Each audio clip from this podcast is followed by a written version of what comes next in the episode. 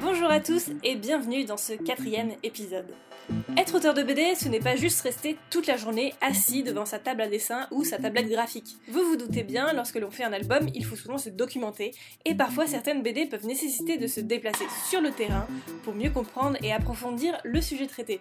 On va parler de ça cette semaine. Et pour aborder cette thématique, j'ai demandé à Mario Montaigne de nous parler de deux de ses ouvrages qui ont nécessité un travail de terrain. Le premier, il s'appelle Riche, pourquoi pas toi? Ça a été publié chez Dargo en 2013. Si vous ne l'avez pas lu, je vous l'explique rapidement. C'est une bande dessinée de vulgarisation sociologique au sujet des riches. Mais ce qui est expliqué dans ce livre, c'est qu'il y a une différence entre avoir de l'argent et être riche. Parce que être riche, c'est toute une logique de classe sociale et de bourgeoisie. C'est l'histoire d'un personnage qui s'appelle Philippe Brocoli et qui vient de gagner au loto. À travers cette fiction, Marion Montaigne a mis en scène les deux sociologues avec qui elle a collaboré, Monique Pinson-Charlot et Michel Pinson. Elle les a transposés en tant que personnages et ceci explique à Philippe Brocoli comment le monde de la bourgeoisie fonctionne. Le deuxième livre qui va être abordé dans ce podcast, il a permis à Marion d'aller aux quatre coins du monde pour suivre l'astronaute Thomas Pesquet. C'est évidemment le livre Dans la combi de Thomas Pesquet. Bonne écoute et bienvenue sous la jaquette. Dans les BD que tu as faites, tu as collaboré pas mal de fois avec des chercheurs, soit en sociologie, en technologie ou en aérospatiale. Sociologie pour riche, pourquoi pas toi? Oui. avec Monique Pinson-Charlot et Michel Pinson. Mhm. Et euh, moi, c'est mon ouvrage préféré de toi. Et je voulais savoir comment ce projet a été lancé. Alors en fait, c'est euh, mon éditrice euh, chez Dargo qui savait que j'avais lu Les Pinsons Charlot, euh, je les avais écoutés à la radio, etc. Et elle avait la possibilité de les contacter. Et donc elle, les- elle leur a proposé qu'on les rencontre. Il a fallu les relancer plusieurs fois parce que je pense Ils sont qu'ils occupés. ils sont occupés, puis peut-être qu'ils connaissaient pas très bien la BD. En fait, moi j'espérais faire du, du terrain avec eux, vraiment. Aller, de- aller sur place en fait. Et il s'est avéré qu'eux, ils avaient fini de faire euh, leurs enquêtes, ils étaient en train d'écrire un livre, donc ils ne pouvaient pas être disponibles. Euh, J'avoue que j'ai eu un moment de, de- de creux, euh, un peu de découragement, où je me suis dit mais qu'est-ce que je vais faire? Parce que là, je me retrouve vraiment avec que leurs livres. Mm. Et euh, après, je me suis dit, bah, à vrai dire, euh, de toute façon, c'est leur, œuvre qui- qu'il faut expliquer. euh, c'est- des sociologues. Donc, je les ai rencontrés. Mais je pense qu'ils ne savaient pas dans quoi ils se lançaient, les pauvres. Surtout qu'à un moment, moi, je, les- je leur faisais valider des brouillons. Et je crois qu'un jour, Monique, elle me fait Mais les dessins, euh, ils vont rester comme ça. Je fais Ah, mais non, mais Monique, attendez, il va y avoir de la couleur. Euh, C'était des brouillons horribles. Je crois que c'était des patates euh, avec juste leur nom dessus. Et, je pense euh, que ça l'a soulagée. elle, devait, elle devait dire Mais Michel, c'est illisible, de quoi on s'est embarqué, c'est affreux. Parce qu'on parce qu'on faisait des relectures ensemble, en fait. Ce qui est drôle, c'est qu'il y a une phase où, avec l'éditrice, euh, Pauline, euh, on est allé chez eux, à Bourg-la-Reine. Ouais. Et c'est vrai, ils ont des petites espadrilles euh, de la fête de l'UMAP. Et, euh, et on relit ensemble. Et c'est très dur de relire ensemble parce qu'on ne met pas le ton. Ah oui, et on relit, relire une BD à voix haute, c'est très laborieux. Mais c'était assez rassurant parce que Monique est très carrée. Et il, il notait tout. Il, il notait euh, tous les chiffres qu'ils allaient devoir vérifier, toutes les infos. Et donc en fait, ils m'ont donné des contacts. Il y a des contacts où ils m'ont dit tu, tu y vas de ma part. Ouais. Et des contacts ils disent tu dis, tu dis surtout pas que tu vas de notre part. Ah, Ils m'ont envoyé faire un stage de nouveaux euh, gagnants du loto. Oui, Pour- ça, quand tu gagnes au loto, Ouais. en fait, t'es pris en charge par la voilà, Française des grâce Jeux. à leur recherche, et maintenant la, la Française des Jeux sait qu'il faut les accompagner. Mm. C'est pas si évident. Et c'est assez marrant. Je me suis retrouvée dans une sorte de thérapie de groupe de nouveaux riches. Je devais être la seule pas millionnaire à écouter les difficultés. Euh, Il y avait un philosophe et une psychanalyste. Et écouter des, des, nouveaux, des très très riches, euh, par accident, par, euh, par chance, parler de leurs euh, difficultés. Et en fait, c'est là qu'on se rend compte de, de ce qu'ils ont analysé, c'est-à-dire ceux qui avaient euh, euh, dans leur classe sociale, euh, qui avaient appris à travailler, euh, qu'il fallait mériter, le vivaient très mal. C'est-à-dire qu'ils n'arrivent pas à, ils vont pas non plus, c'est psychologiquement, ils trahissent quelque chose. Et ceux qui sont, qui l'acceptent assez bien, c'est ceux qui déjà avaient, avaient acquis, c'était déjà des, des, des, des, gens qui, qui étaient dans le commerce, qui étaient déjà chefs d'entreprise, etc. Mais il y en avait une, elle était complètement euh, déprimée. Je me souviens, elle disait euh, Moi, ce que j'aime, c'est, aller à Jardiland, regarder les rayons. Et moi, j'avais envie de dire Mais moi aussi Moi aussi. Et, euh, et c'est là que l'humain, euh, c'est être sur place, c'est là qu'on voit que la théorie est, est vraie et que Ouais. c'est pas si simple et que euh, et ouais, ça a été ça a été tout le travail de, de cette BD d'expliquer tout ça. Et le truc le plus marquant, c'est quand même quand ils nous ils m'ont emmené euh, place Vendôme parce qu'ils m'ont vraiment fait ressentir ce qu'était la violence symbolique. C'est-à-dire que moi, j'ose même pas entrer au comptoir des cantonniers, quoi. J'en suis à ce niveau-là. Donc la violence symbolique, en fait, c'est quand tu as tellement intégré ta classe sociale que- tu même pas rentrer voilà. dans un magasin de Les- luxe. et- En fait, on a le droit, on peut entrer dans Oui. un magasin de luxe, mais on se sent tellement naze. Euh, moi, je me sentais tellement. Quand vous vous sentez moche, nul, vous n'avez pas les vêtements, vous n'avez pas les codes, Ouais. euh, vous vous sentez mal à l'aise. euh, C'est à- donc à la place Vendôme, il fait on va entrer à la bijouterie et, et tu vas demander une bague pour ton mariage. Et je suis, et on- je suis ta mère. et c'était horrible. Moi, je me sentais tellement mal déjà d'entrer dans des lieux qui sont trop bien pour vous, Ouais. etc. Quand vous voyez en vitrine, je fais une vitrine, je fais mais elle fait 50 000 euros cette, euh, cette montre, elle fait ça t'étonne. Si tu étais riche, ça t'étonnerait pas en fait. Ouais. Tous les pauvres rigolent. Et donc elle me mettait vraiment face au, au constat et c'était très efficace. Et en fait, c'est une violence que les gens vous font pas du tout parce que on a été reçus de manière extrêmement feutrée et courtoise. Mais moi, j'étais super mal. Elle, elle voulait que je comprenne que euh, ça venait que de moi Ouais. et euh, que c'est parce que j'étais pas dans le- la classe adaptée, etc. Et que normalement, euh, je n'ai aucun euh, complexe à avoir. en plus, j'avais eu une dédicace avant à une librairie. J'avais euh, les mains couvertes de feutre, j'avais mis euh, une malise de course, pain, euh, truc. J'étais habillée, pardon, n'importe comment. J'avais mis des bottes en caoutchouc. Euh, C'était, marrant. Et puis après, elle m'a emmenée euh, dans un grand hôtel et elle dit on va aller aux toilettes. T'as envie de faire pipi? On va aux toilettes. Elle m'expliquait qu'elle faisait ça. Des fois, elle, en- des groupes, euh, enfin peut-être à l'époque, d'adolescents de, de banlieue ou d'ailleurs, Ouais. et il dit, elle les emmène, elle fait, on va tous aux toilettes. Donc sans consommer, sans Euh, passer par non. la direction. Et euh, c'est vrai, c'est possible. Je sais- je- moi, voilà, la violence symbolique, vous dites, c'est pas possible, j'ai pas le droit d'entrer. Ouais, ouais. Euh, je suis pas, je suis pas Marion Cotillard, j'ai pas le droit. Si, vous pouvez y aller. En plus, c'est des super jeunes, vachement feutrés. Et elle dit, et après, je demande aux jeunes euh, bah, d'écrire ce qu'ils ont ressenti. Ouais. Et c'est ça. C'est, euh, c'est, euh, je me sens merdique, euh, je suis pas à la hauteur. Enfin, je, je me sens. Et en plus, on, on découvre. c'est là qu'on découvre qu'il y a des gens qui tous les jours vivent dans, dans, ce, dans des espaces comme ça. Ouais.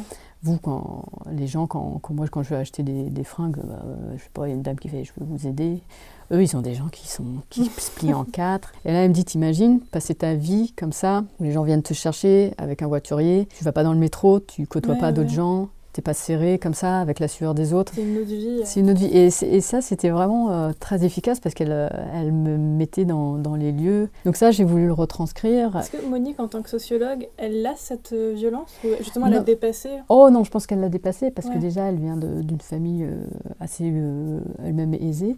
Et puis surtout, elle, elle, elle connaît, elle connaît tout. Ouais, elle connaît les que- rouages. Et moi, pour moi, qui, euh, qui mesure 1m, euh, 1m60, c'est très inspirant, une, une petite dame comme ça. Ouais. Parce que euh, Monique, elle, elle est encore plus petite que moi. Et, et moi, je vois une, une femme, euh, une petite femme, qui se laisse pas faire parce qu'elle sait, parce qu'elle Ouais, a...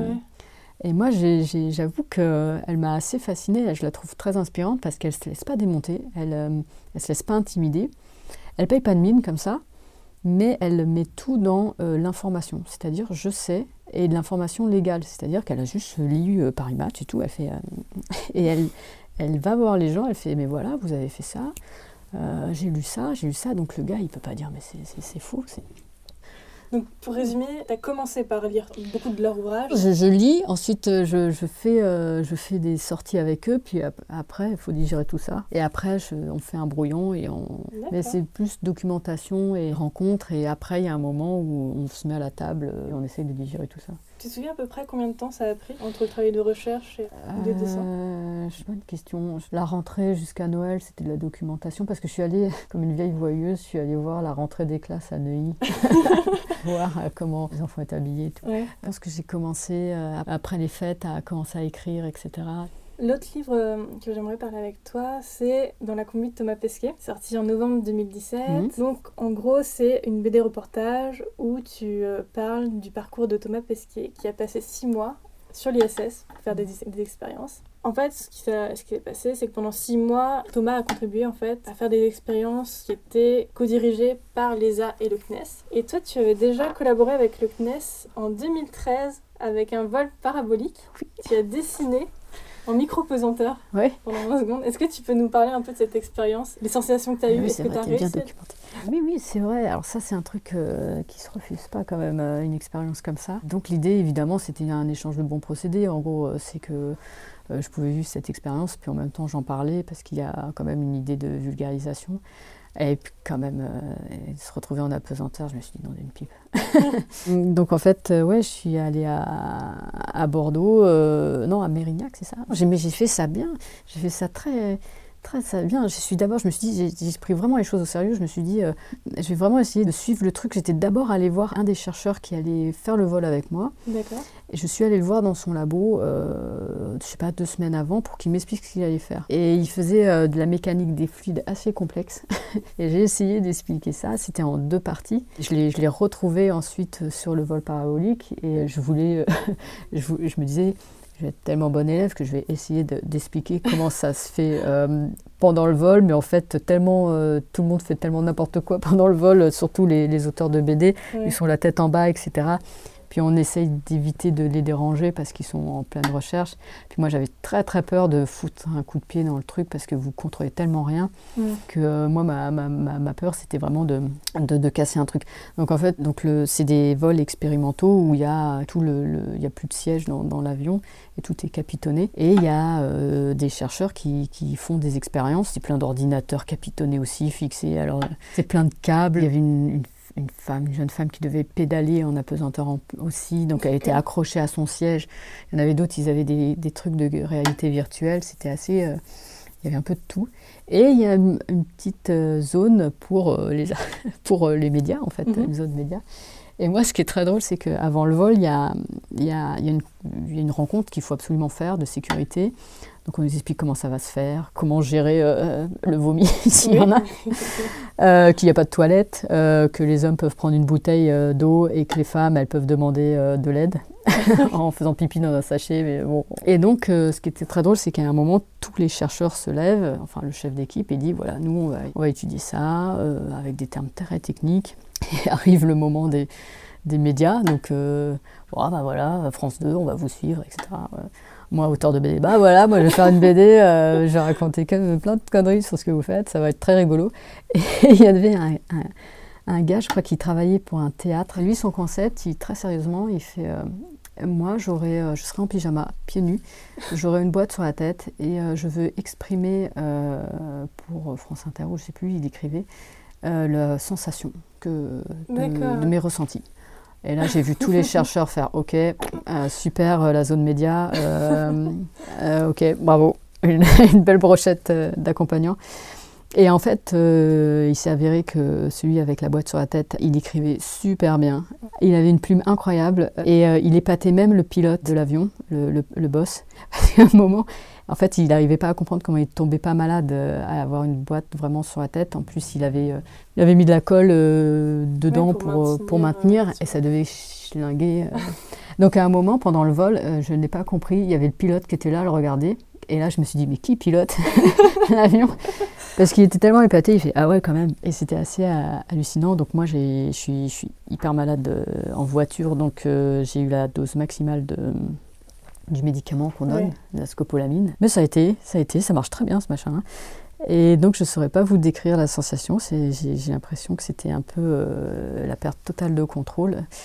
C'est pas comme quand on est dans l'eau, parce que même dans l'eau, il y a, il y a- il y a- il y a de la pesanteur. C'est Ouais. aussi euh, comme dans les manèges, parce qu'on a, on a les, les tripes qui remontent, le cœur qui, qui normalement est suspendu, qui Ouais. remonte aussi. Et, et on n'est pas léger du tout. C'est très bizarre. On flotte, mais quand on se prend, on essaye de se rattraper avec les mains. Moi, je me suis dit, Ouais. ça va être doux. c'est pas doux du tout. Vous faites super mal aux mains. Les acteurs, ils jouent ça comme s'ils étaient dans, dans Mm. de la mélasse, mais pas du tout. Vous n'êtes pas du tout ralenti. Et surtout, euh, si jamais vous prenez de l'accélération et que vous essayez de vous récupérer, vous vous prenez euh, votre poids plus la force. Enfin, Mhm. c'est- vous êtes étonné, c'est n'importe quoi. Euh, donc c'est une sensation hyper étrange. Et alors, dessiner? Eh ben, j'ai essayé et j'ai perdu mon. J'ai une vidéo, euh, j'ai perdu mon feutre et je crois qu'il est. euh, j'ai dû faire un coup de feutre sur le plafond du. Dans la vie, ouais. Euh, Il n'y a pas le poids du poignet. Non, non, puis vous, nous, on a l'habitude d'avoir le poids du crayon, donc on a juste à. Ben là, il faut, faut maintenir le crayon à la bonne, à la bonne distance. Donc il faut tenir le carnet, donc euh, c'est très bizarre. Puis en tour, il y a des gens qui, qui se balancent en chaussettes. c'est un lieu assez hallucinant. Tu as fait d'autres collaborations avec le CNES du même genre? Ah, J'étais allée à, voir un décollage euh, en duplex à Courcouronne. J'avais emmené Boulet, je crois, avec moi. Parce qu'il fallait rentrer tard. Donc, Donc pour la conduite, Thomas, donc tu parles en fait de sa formation, mmh. de sa mission sur l'ISS et mmh. de son retour sur Terre. Tu as commencé à préparer la BD en 2016.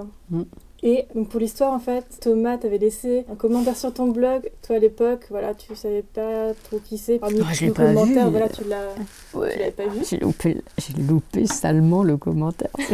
à un moment, tu as eu envie de faire une BD sur l'espace, les astronautes, et tu as repris contact avec Thomas, et c'est ça qui a lancé le projet? En fait, à la rentrée 2000, euh, oui, 15, oui, 2015, j'avais sorti le tome 4 de Tu moi moins bête. Mhm. Euh, on avait sorti euh, la série. Et moi, je me suis dit, j'en ai marre, quoi. Je saoule tout le monde avec ce prof moustache.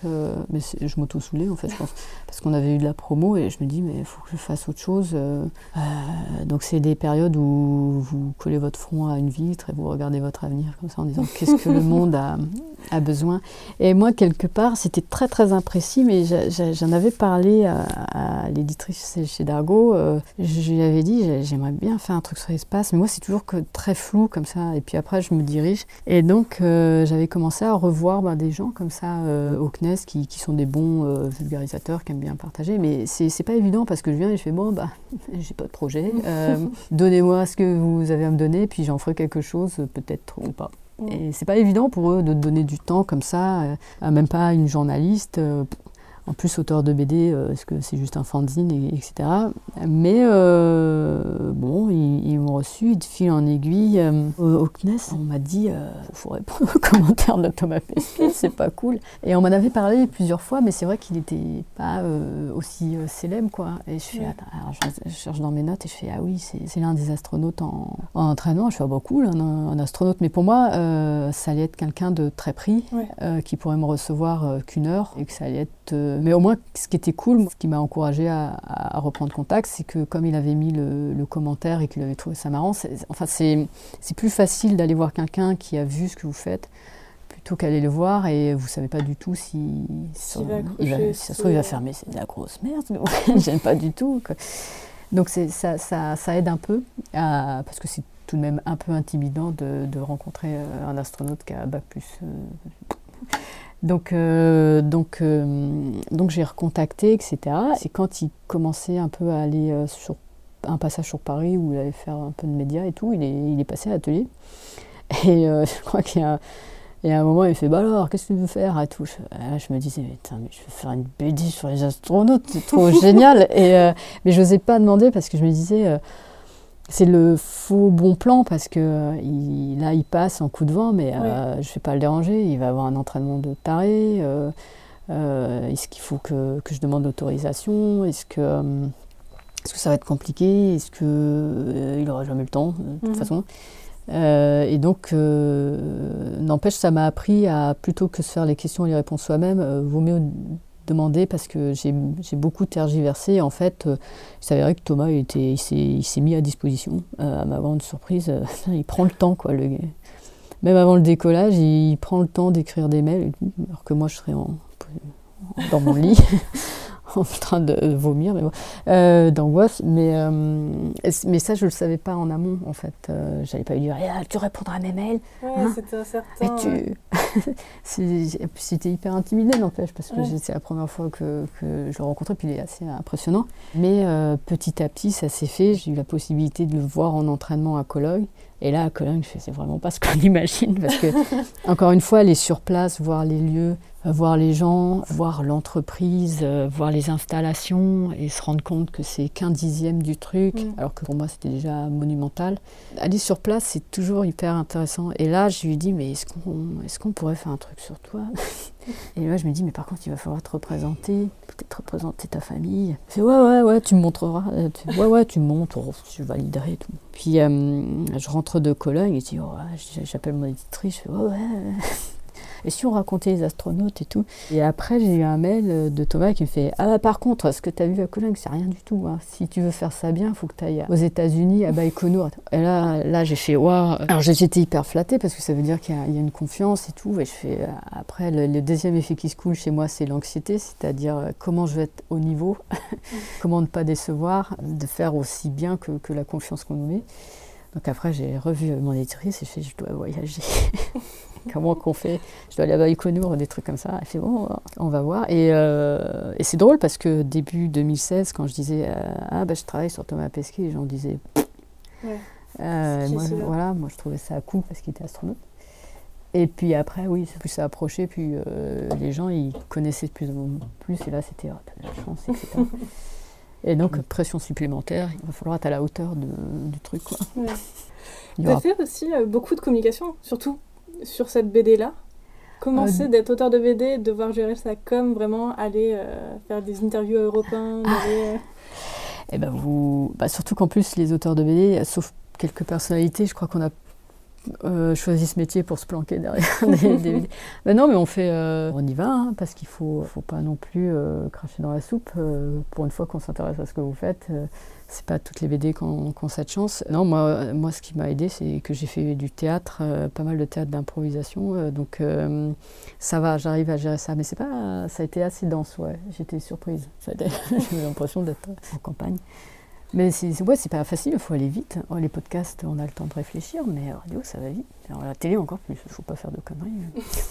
il me semble que tu avais dit une fois que le théâtre d'impro, justement, ça t'aidait aussi dans ton dessin Ouais, ça aide à, accepter euh, des idées euh, absurdes. En fait, il faut tellement avoir des idées vite euh, mm. qu'il faut, faut ouvrir une vanne dans le cerveau et tout accepter, et puis tant pis. Hein. Si tout d'un coup vous vous dites, bah tiens, bah, je vais faire des pompes, bah, vous le faites. Vous réfléchissez pas, vous avez plus de dignité. Et en BD, c'est pas mal parce qu'il faut ouvrir aussi cette vanne et accepter les idées et pas, pas essayer de pas trop les juger euh, ce qui est le plus dur. En théâtre comme ça, en improvisation, euh, c'est déjà ça vous aide euh, quand vous devez parler à des gens. Et puis ouais, ça, ça, ça débloque un, barrage mental en fait. Mm. Et puis c'est une gymnastique. Quand vous dit un truc, vous avez plein d'idées qui vous viennent à la tête. Et donc, mais je, je, pense aussi que des fois j'essaie de visualiser le truc comme un, one man show aussi. mais non, c'est surtout la gymnastique mentale, je pense. C'est tout pour aujourd'hui. Merci à Marion Montaigne d'avoir répondu à mes questions. Vous pouvez écouter les épisodes précédents, vous pouvez vous abonner également au podcast pour ne rien louper. Et on se retrouve la semaine prochaine pour un nouvel épisode. Salut